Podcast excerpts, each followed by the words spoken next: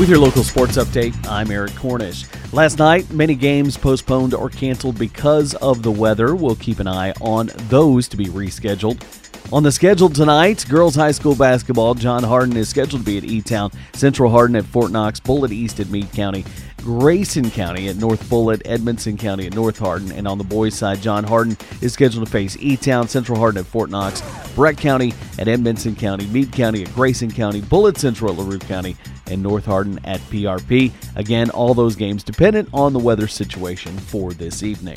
UofL football will have a new home next season, at least in name. L&N Federal Credit Union has purchased the naming rights for the former Papa John's Cardinal Stadium for the next 20 years. L&N Stadium will host its home opener September the 7th as the Cards host Murray State.